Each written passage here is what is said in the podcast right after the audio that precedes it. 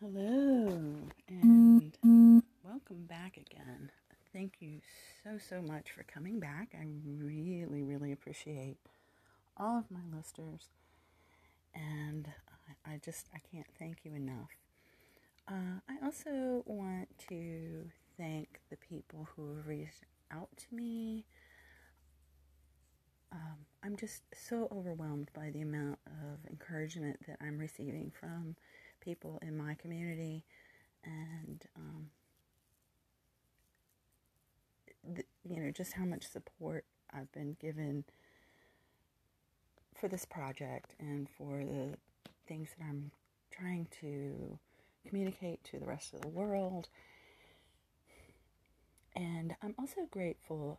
I'm going to give it, I don't like to say names, so I'm just going to say I want to give a special thank you and shout out to some friends of mine, Joy and Rick, who I found out this past week have been talking about this podcast, which is really that's my purpose. I want people to start talking about abuse. We need to start talking about it. So, in that respect, I know this is becoming a successful project for me, and I'm so eternally grateful that people are coming back to me and letting me know that they have been discussing this. It's vitally important.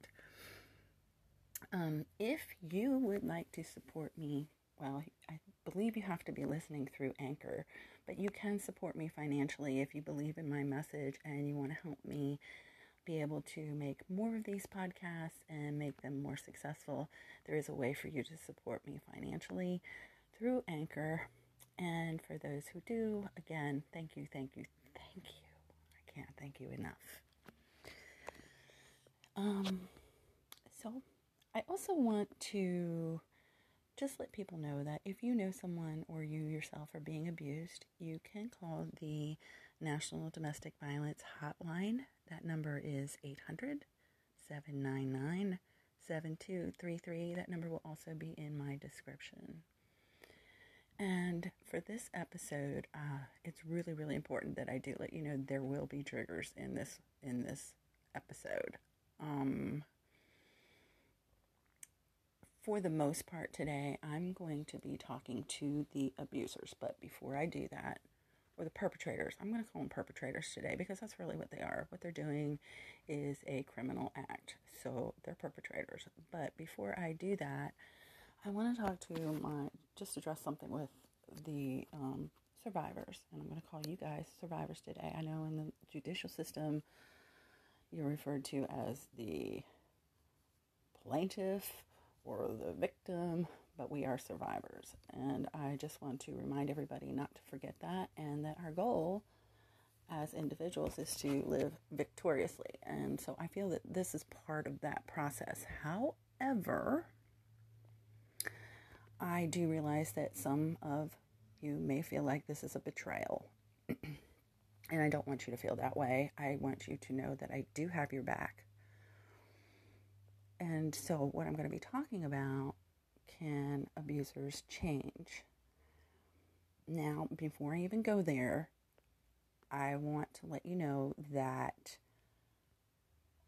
I understand how hard it is to leave the abuser. And I am not by any stretch of the imagination suggesting that you hold out hope that the abuser will change for you. Okay, and that is very, very important that you understand that for you part of what I just said. Because when I'm talking about myself and people like me, I kind of compare it to an addiction. And I believe the same is true for the perpetrators. So when you have two people in a relationship, now this is strictly for domestic partners. I'm not talking about child abuse. I'm going to have another episode on that separately.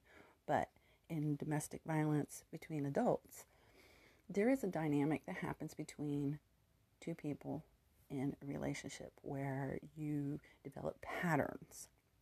So, for my victorious friends, please understand that I'm not telling you to hold out hope. I understand that desire, that need, how deeply it affects us. And I'm not talking to you today and I'm not betraying you.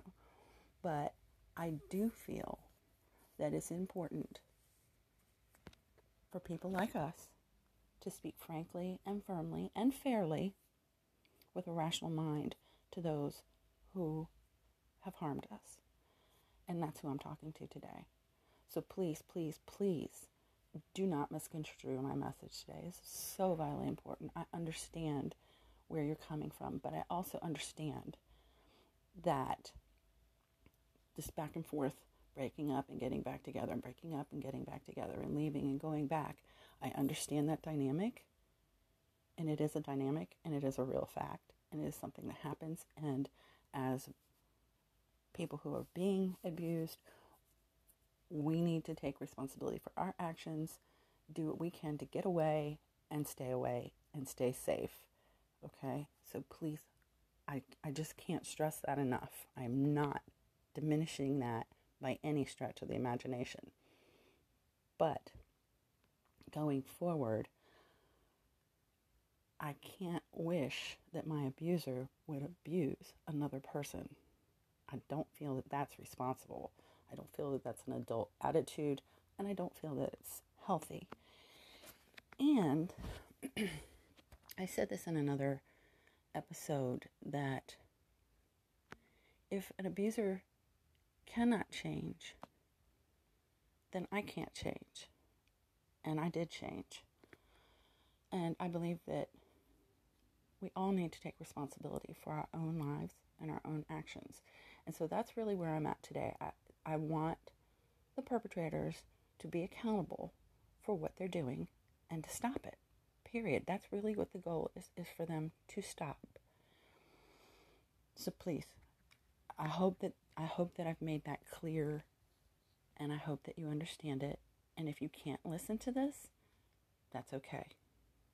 I, I understand you don't have to. You don't even have to agree with me today.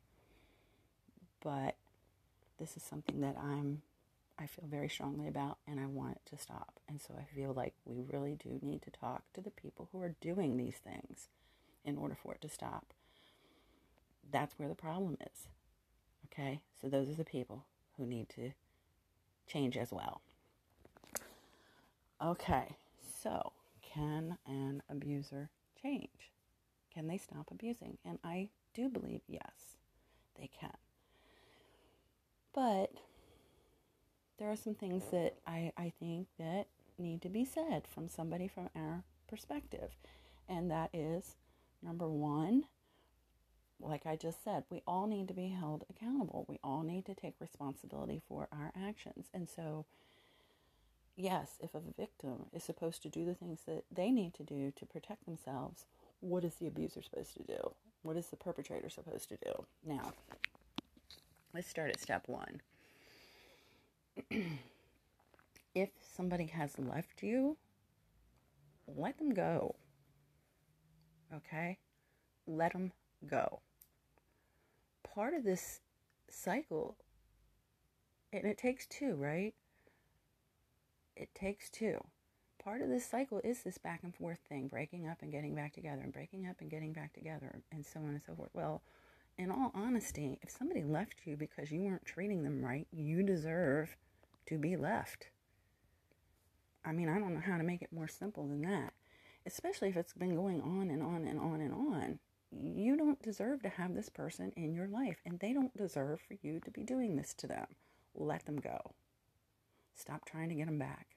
Let them go. Let them get over it. Let them live their life. Okay?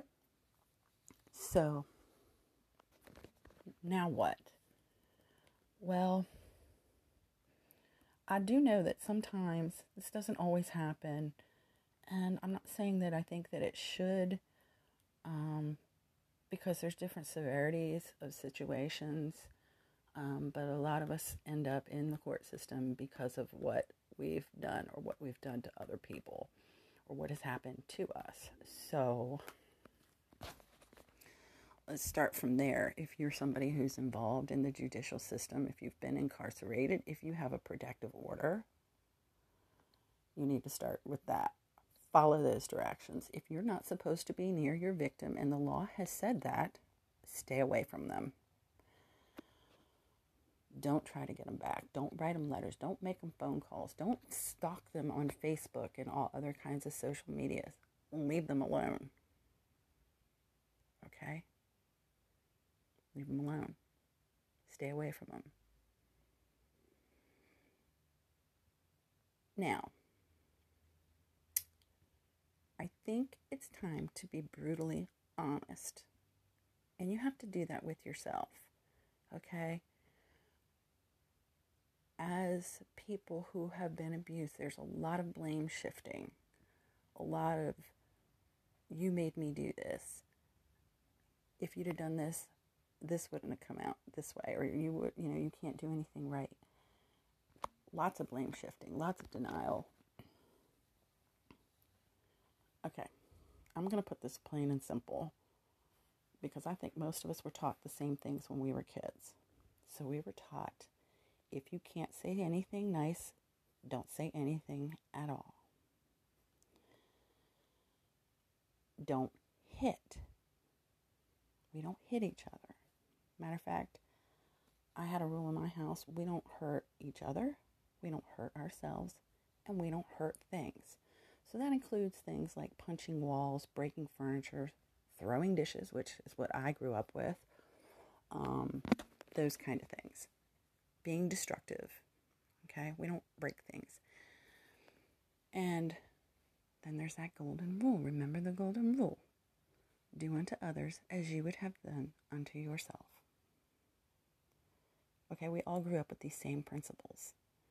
So you know, whether you want to admit it or not, what you did.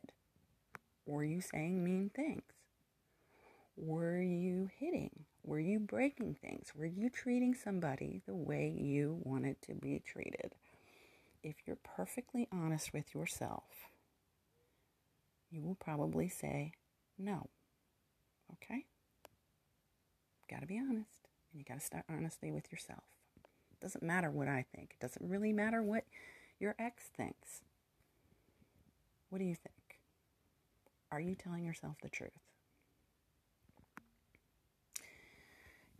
Okay. So from there, what do we do? What do we do? Well, basically, you're going to do the same thing that we do. You're going to get yourself some help. Okay? And sadly, I don't think it's as widely publicized or available for people who are perpetrators, who are abusive. Um, anger management seems to be a common thing that we throw around. And what was his name? Charlie Sheen had to do some anger management or something. And there was a TV show called Anger Management. It's very loosely thrown around. And I think that that is part of the solution, but I do not think it is the absolute solution. Okay? I really don't. Um, like I said, I just think it's part of it. I really, really think that you need to figure out what is your root cause of why you do these things. Okay? Were you raised in an abusive household? Which I think a lot of people who do uh, abusive behaviors were. And that's a whole other bag of worms, but it is a root. It is a root. It's where it started. And that's what you need to figure out. Where did it start? And then you need to address that problem. And you need a professional to help you. Okay? Yeah, I know. I am talking psychobabble, but that is where it needs to start. You need to figure out why you act the way you do and what are you going to do to change it.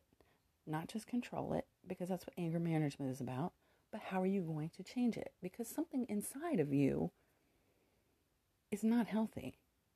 Okay? And putting a band aid on it isn't really going to help. It can still get infected and ooze out underneath that band aid. So you need to find out what the problem is and cure it, or at least treat it. Okay? Because I'm not 100% sure, because I'm not an abuser, but I am a survivor. So I know that deep down inside of me, that potential to get myself in that situation is always there. So just thinking of my dynamics and how I interact with people like you, my suspicion is that you have the same kind of phenomenon happening inside, that that potential will always be there.